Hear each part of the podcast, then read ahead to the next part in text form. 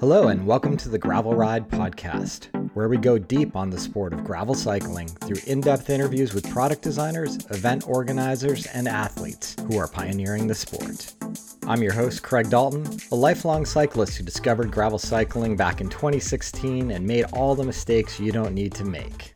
I approach each episode as a beginner to unlock all the knowledge you need to become a great gravel cyclist. This week on the show, we welcome Brian Yates, the founder of the Bovine Classic gravel event in California. Brian and I got connected last year, which was the inaugural year of the Bovine Classic, and I was super excited about his concept, super excited about the location of the event down there in the mid section of California by Morro Bay and San Luis Obispo being the closest major city to the event in Arastadero. As you'll hear, Brian has put together a course that highlights the rolling hills, the larger climbs, the vineyards, the breweries, the single track, everything you'd want to touch in that region, and packaged it all together for a great weekend for family and riders alike. As you'll hear, the event has a couple warm up rides and shakedown rides in the days approaching it, and then four options of routes to explore the area depending on how big of an appetite you have for gravel in that given weekend.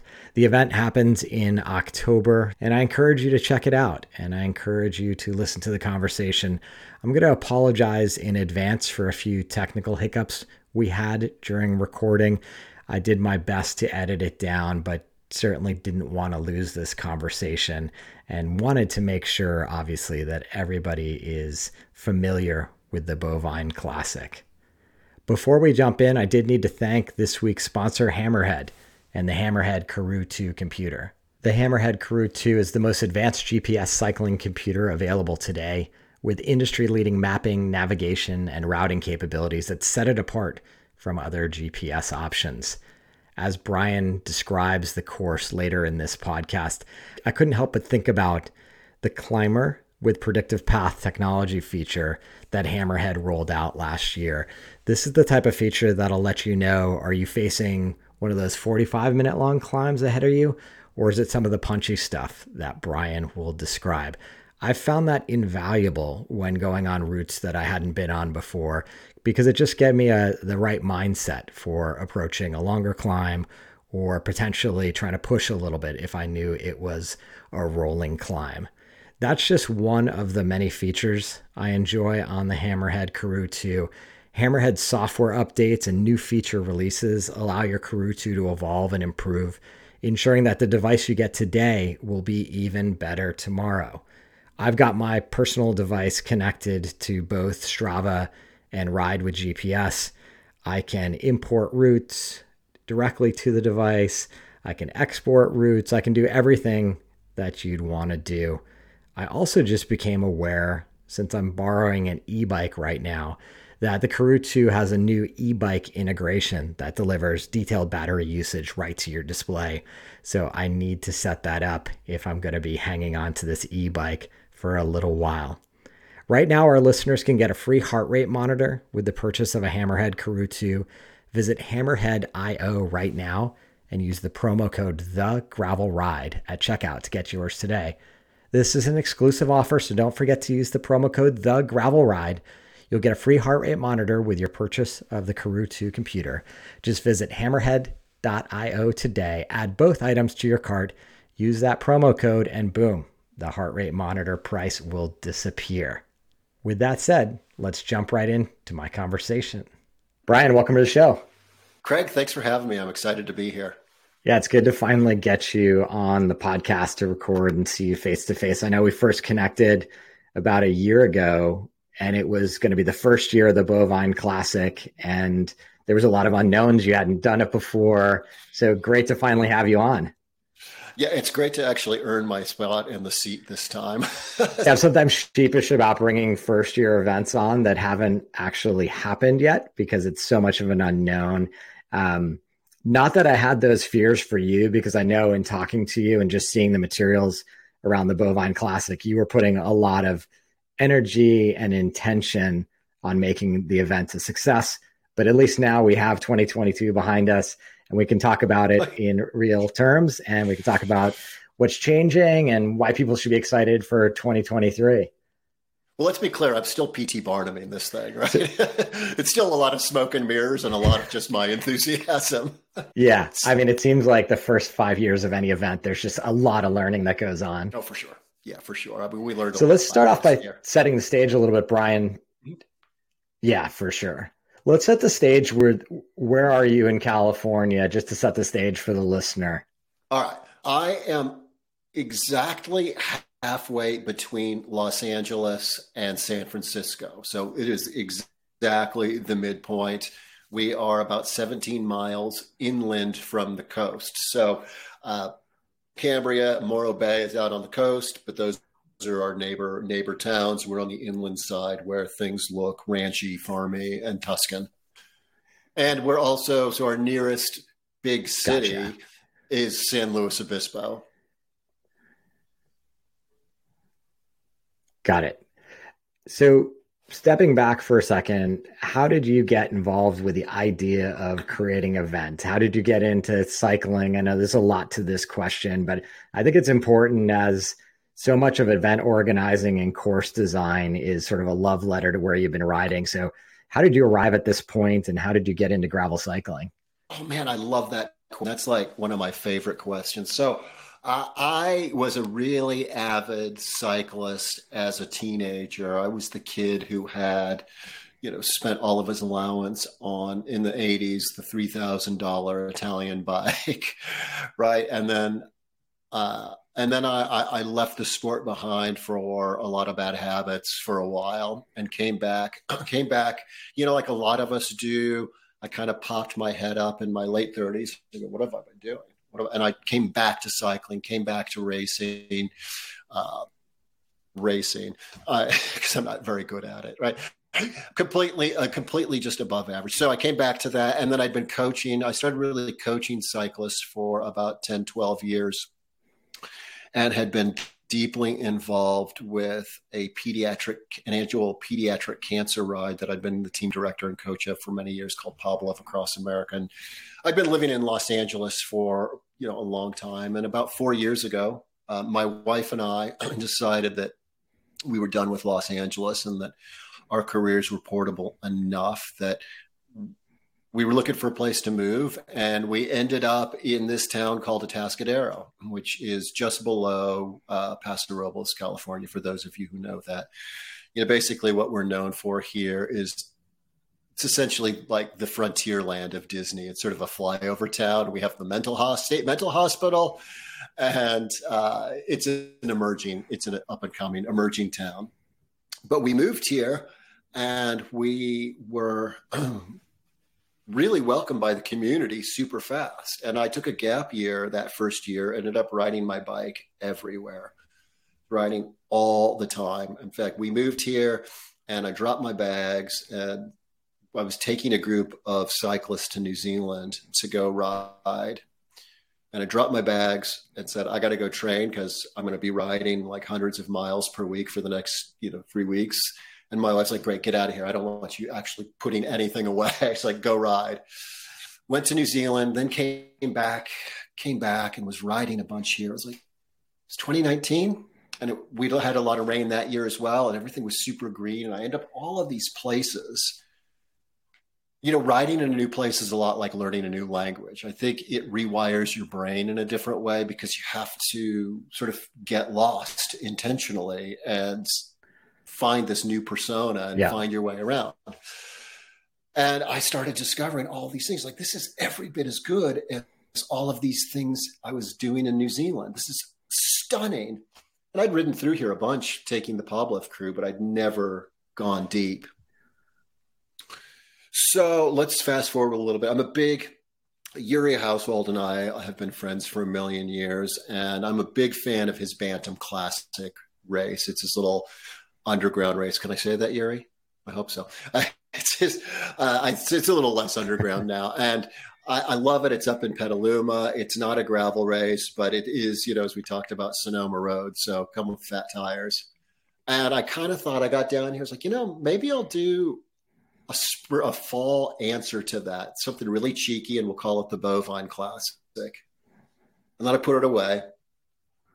And I had been working out of the Atascadero Chamber of Commerce, had my office there for a little bit, and was checking out because my home office was built. And at the time, I was going off to go work with a bunch of the executive athletes that I was coaching. And the president of uh, the Chamber of Commerce said, "Oh, what are you doing?" I said, "This is what we're doing. We're going to go ride a bunch." He said, "Anywhere interesting?" I was like, "Yeah, here, here, here, here." And as a complete aside, this was a complete throwaway comment. Like I didn't think twice about it. I said, "And we have world class cycling here, and nobody's talking about it. Nobody's telling that story." And he said, "You want to do an event?" I was like, "Absolutely not." So what we ended up doing is I've done a bunch of work.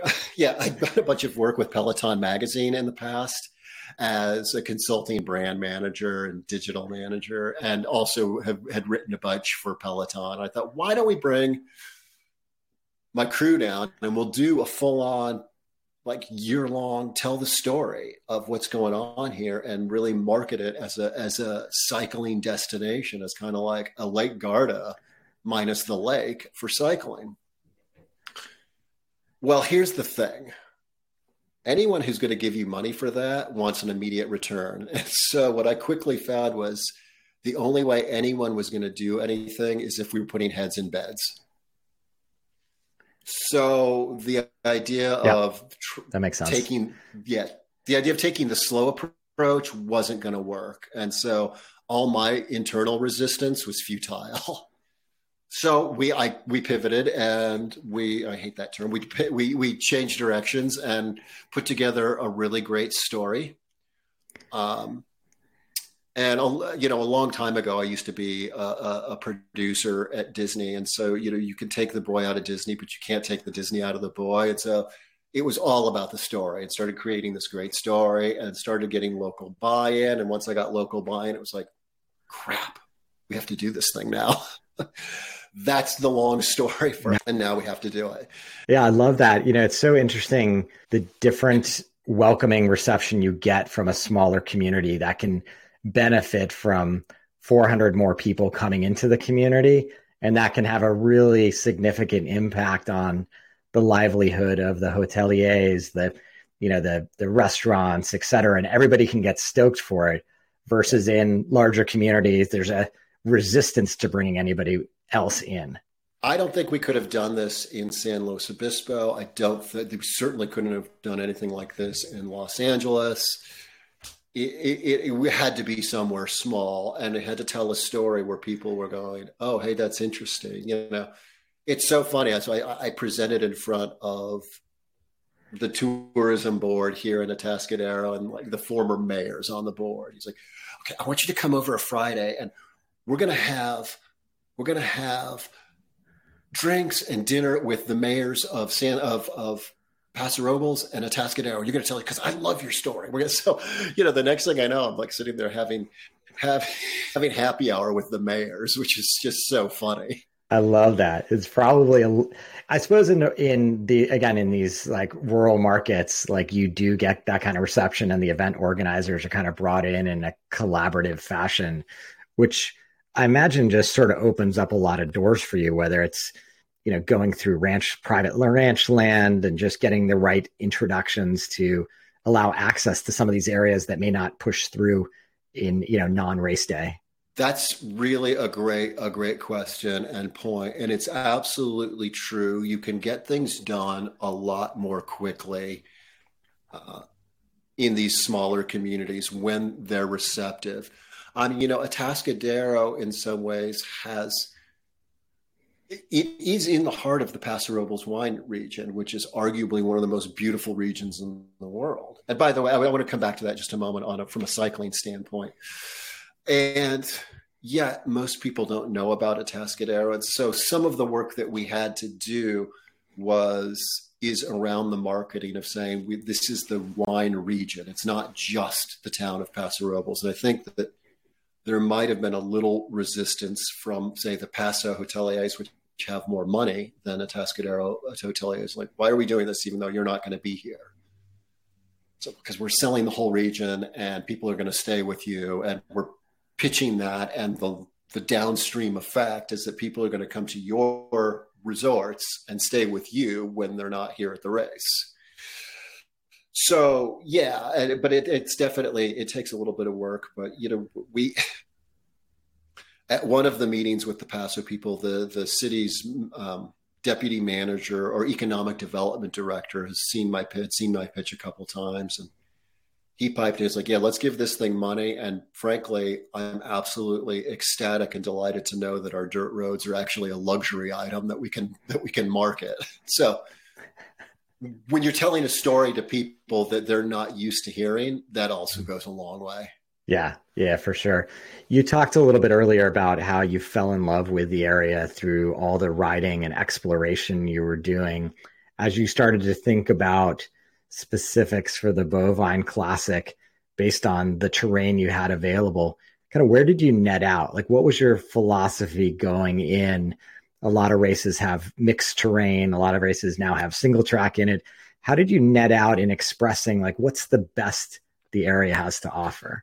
So, the first thing that I want to come back to, and I'm going to get into this because it's related, is that if you look at the Paso Robles wine region, that total mass is about two thirds the size of the land mass if you've put Sonoma and Napa together.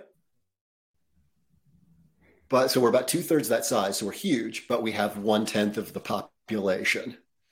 So the easy story there is that what happens is that you I can go out on a five hour bike ride and see 15 cars.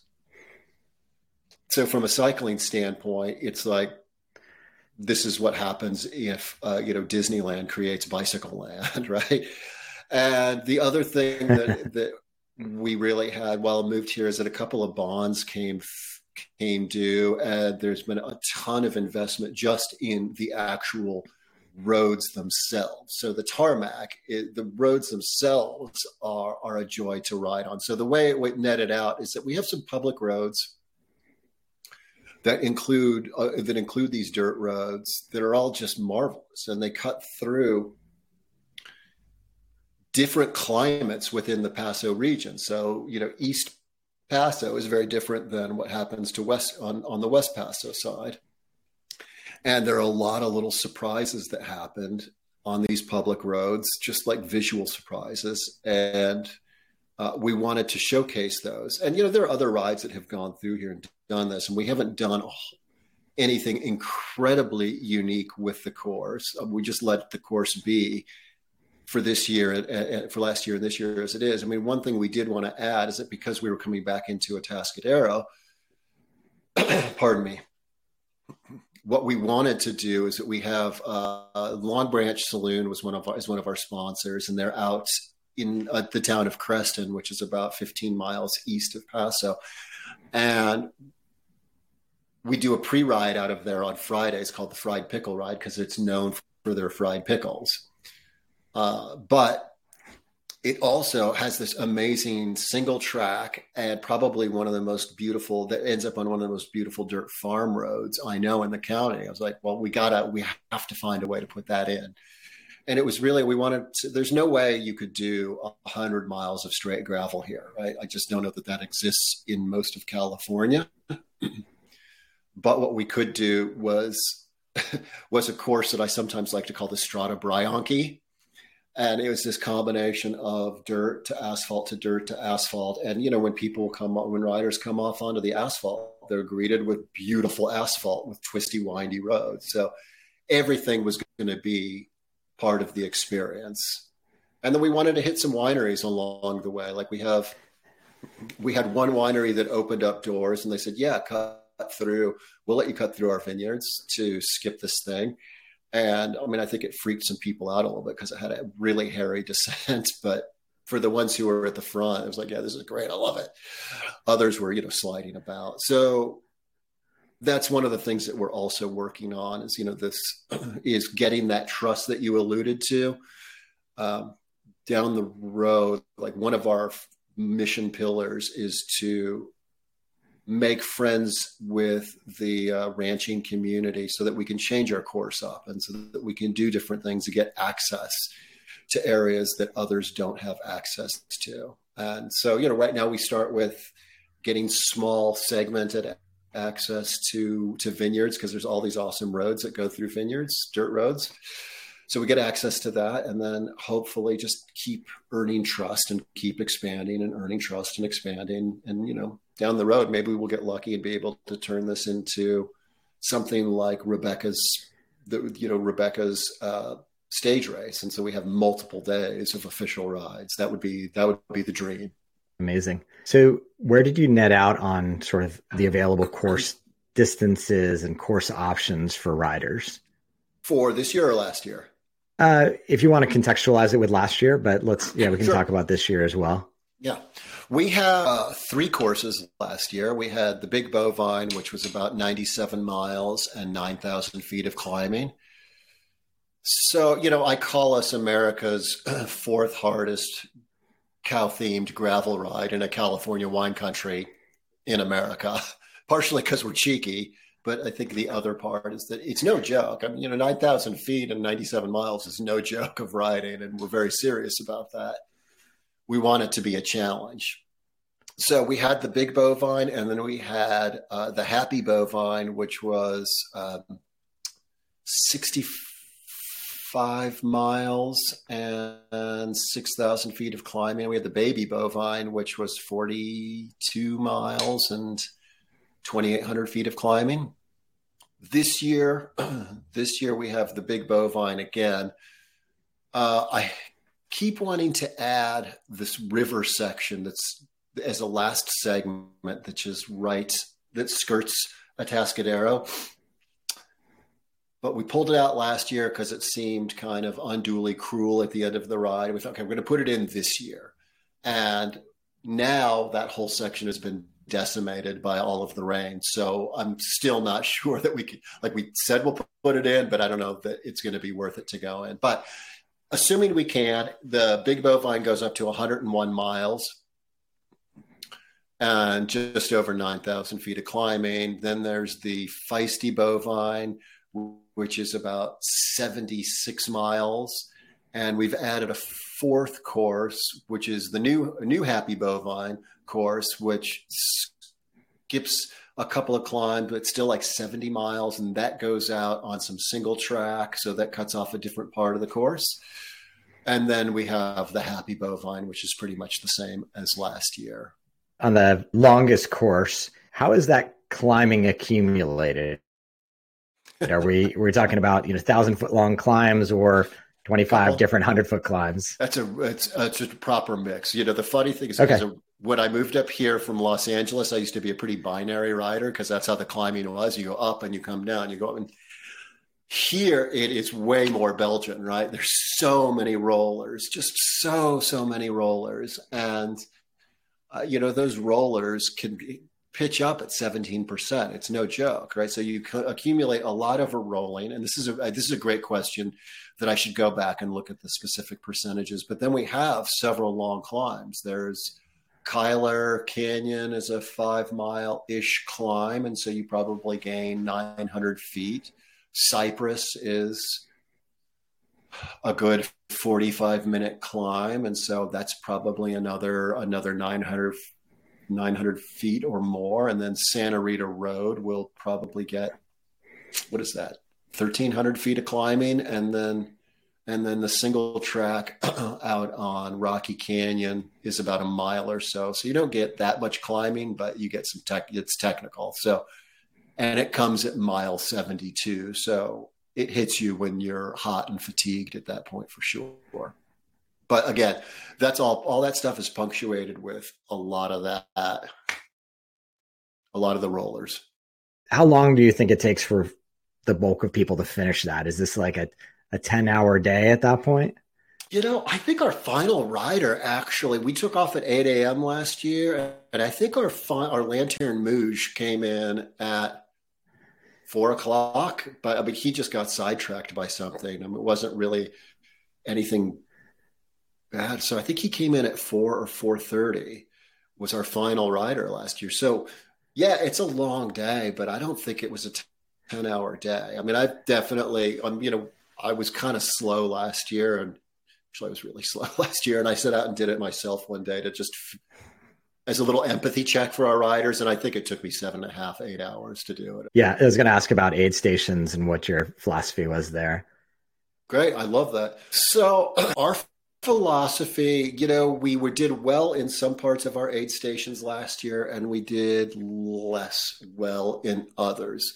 The overall philosophy is that I want them to be expressions of what's cool about the area. And we have a lot of businesses doing a lot of boutique stuff. I mean, it's a wine region, right? So people are inherently doing creative storytelling through wine and distilleries and products. So our first aid station is a beautiful winery, and they were excited to have us. And it came at about mile 20, and it was kind of a bummer that a lot of people skipped it. But uh, their thing was they were serving hand ups of homegrown, home cured, homemade prosciutto. So uh, like stuff that they had grown from grown and made from their farm. I was like, here you go. And they were serving it with these apples that the that the pigs had been fed on. They're like, oh no, you have to taste it with the apples. So uh, so we want it to be those kinds of things. And then SRAM did an amazing aid station out on the top of one of these mountains where people get up, they're exhausted, they're pissed off at me. And SRAM's up there throwing a party, and then people go, wait, that's the Pacific Ocean? Holy cow they we have these great bakeries and so what SRAM did last year was basically created a bake shop they went and bought all of these amazing pa- uh, pastries and people get up there and just chow down on locally made pastries and then our third aid station needed needs some TLC. we need to put some paninis and things like that And then I want people to be, you know, I sort of want people to to go back to the finish line, you know, heavier than when they left. And if that means they also get a case of like type 2 diabetes from good food then that's i'm okay with that too. Um, and then our fourth aid stop was out at long branch saloon. And it's so funny. They're like what should we do? Like fried pickles. Give them fried pickles. Give them fried pickles.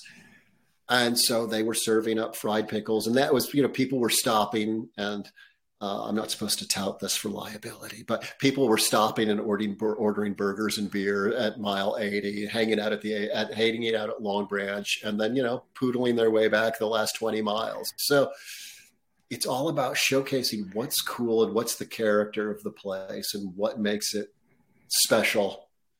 And I think there was also someone who hopped in and did an unofficial aid station where uh, you, know, they were serving beverages that they shouldn't have been serving, but they did it in the middle of nowhere. And we love, we loved that they were there, but at the same time, it was like, uh, I don't want to own that liability. May have to check in with that Lantern Rouge winner and see if they ordered a burger at the brewery and and stopped for libations at mile 89.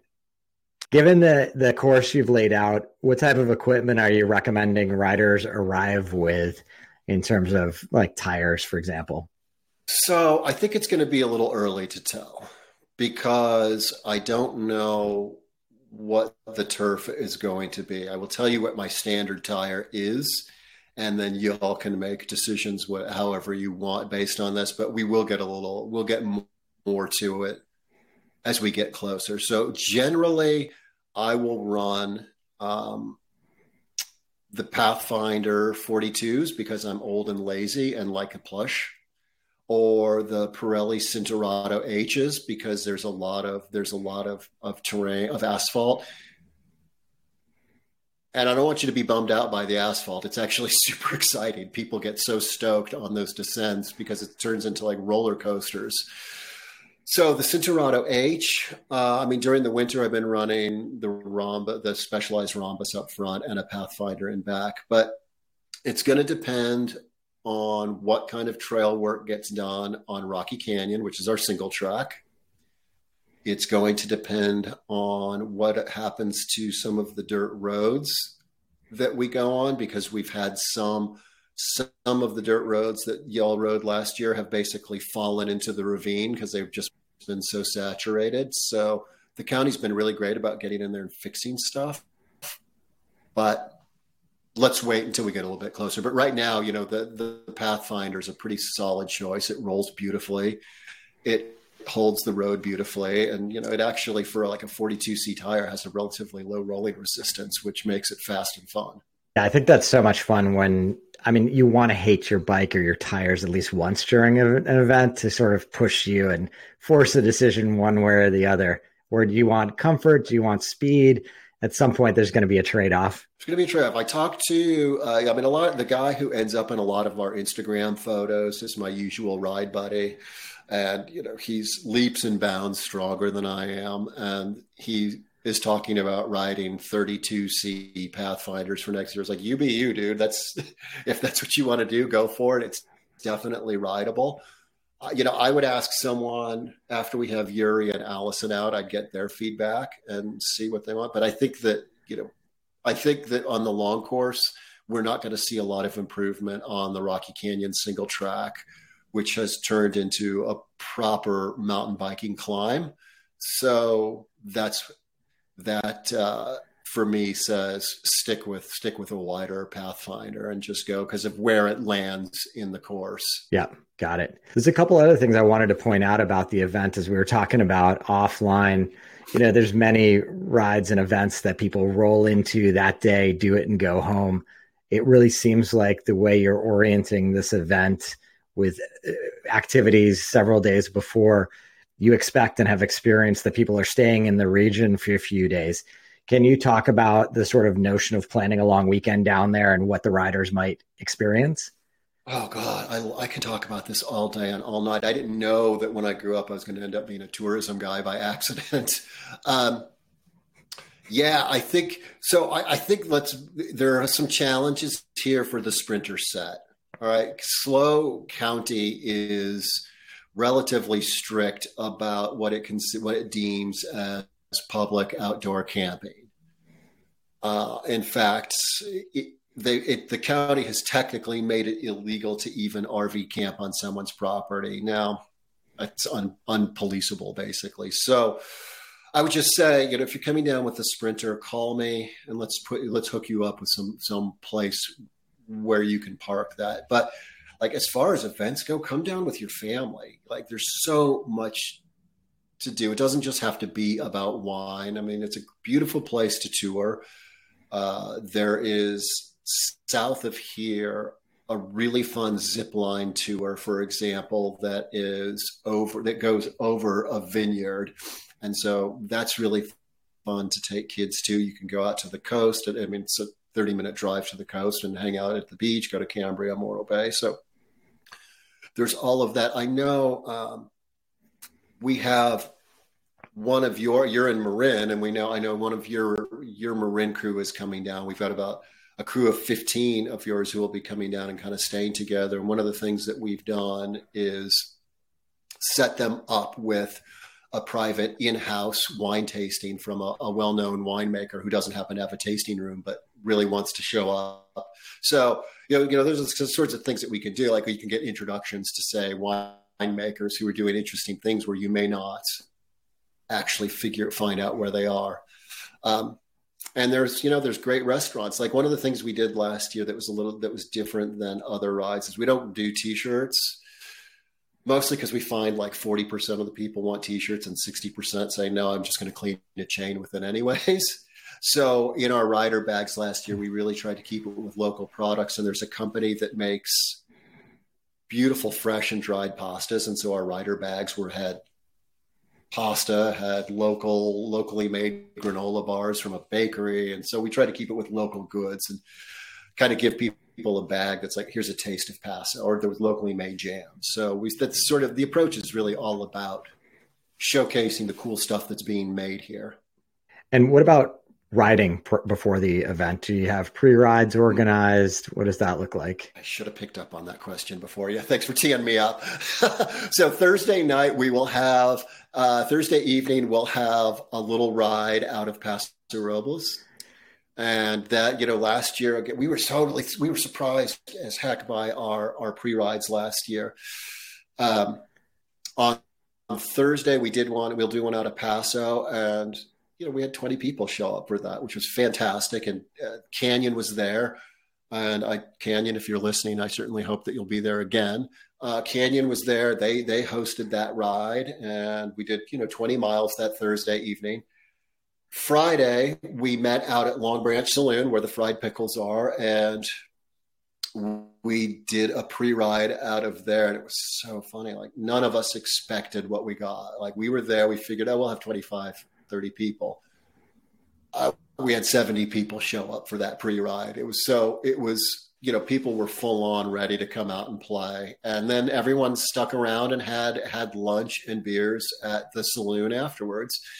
We did another pre-ride that day um, Voler, the local kit maker which is made and manufactured down in um, in Pismo Beach, so about 30 minutes from here. They hosted a pre-ride out of Atascadero in the afternoon for latecomers. I don't think we're going to do a third one this year. It's just a lot to juggle. I think we'll focus on the two Thursday and Friday, and then we yeah. have the packet pickup party on Friday evening, and we had 80% of our people picking up the packets the night before, which I think was a reversal for what Bike Monkey usually experiences. And I do want to say this is a Bike Monkey production. Like this couldn't happen without them, and we're really incredibly grateful to be part of their their network of rides. So that's a it's a special thing to do a Bike Monkey event.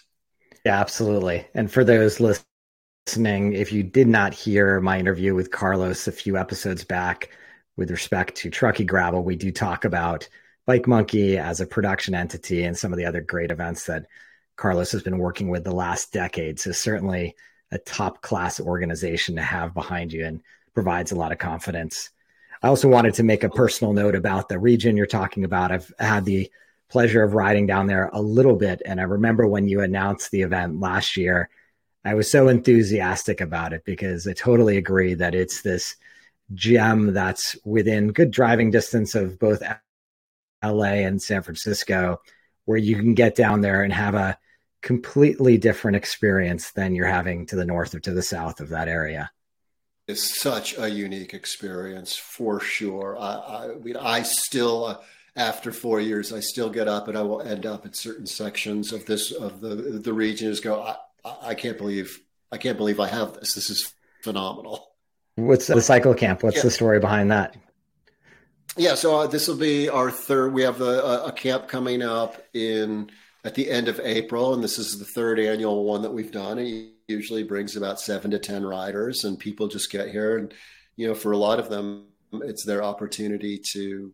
This year we have a lot of new riders, but in general, it's like for people to come together and just enjoy some different the course sliced up in different ways over four days. So, you know, we have it coming back up again in a couple in a couple of weeks, and everyone's you know the uh, the ribbing has already started, and people are already talking about their favorite segments that they're looking forward to. And so, um, you know, and they get they all come back and like, this is great. I love coming here. This is, is amazing. And I forget that it's you know three hours from LA and three hours from the Bay Area.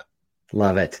A couple of the things I wanted to mention, and a final question for you. I, I, did note in your materials that you have discounts for groups, which is amazing. So if you're listening and you want to go down there, whether you're three people, five people, or eight people, they provide discounts, which, as we all know, these events are more fun when you go down with your crew. And then the final thing I wanted to just ask you about and give an opportunity for you to talk about is you've always had a charity component for the event as well. So could you talk about that charity and why it means something to you? Yeah, this is really this is really special to me. You know, just because our theme has been all about the local we found a local charity that's doing really important national work. It's called Operation Surf. There is a uh, movie on them on Netflix, and then there's been a, a piece that's done on them on ESPN. And it is an organization that creates surf camps and surfing and ocean education for injured returning veterans as uh, as a gateway to to a pathway to recovery and working through PTSD and really, you know, helping save people's lives. And I got a chance to do that. I'd go to one of those camps last year as a volunteer, and it's absolutely touching and powerful. So what we have done is we have created. It costs five thousand dollars to send a vet to one of those week long camps. And so last year we created the Moriah Wilson Ride Like Mo uh, uh, Operation Surf Scholarship to raise $5,000 to send one female veteran to a camp. And thankfully, you know, we hit that $5,000 last year and that felt really great. And if we got to send two female veterans to a camp this year, that would be so, such an impressive legacy for, for Mo. And, you know, we thought that surfing, surfing communities and gravel communities, there was a lot of interesting overlap in the two of those. And we felt like, they're both strong about the community. They were both strong about sense of place. They're both strong on so many about being connected through outdoors in a way that a lot of other sports aren't. So that's so Operation Surf. Check them out. It's operationsurf.org. We're really, really fortunate to have them as charity partners.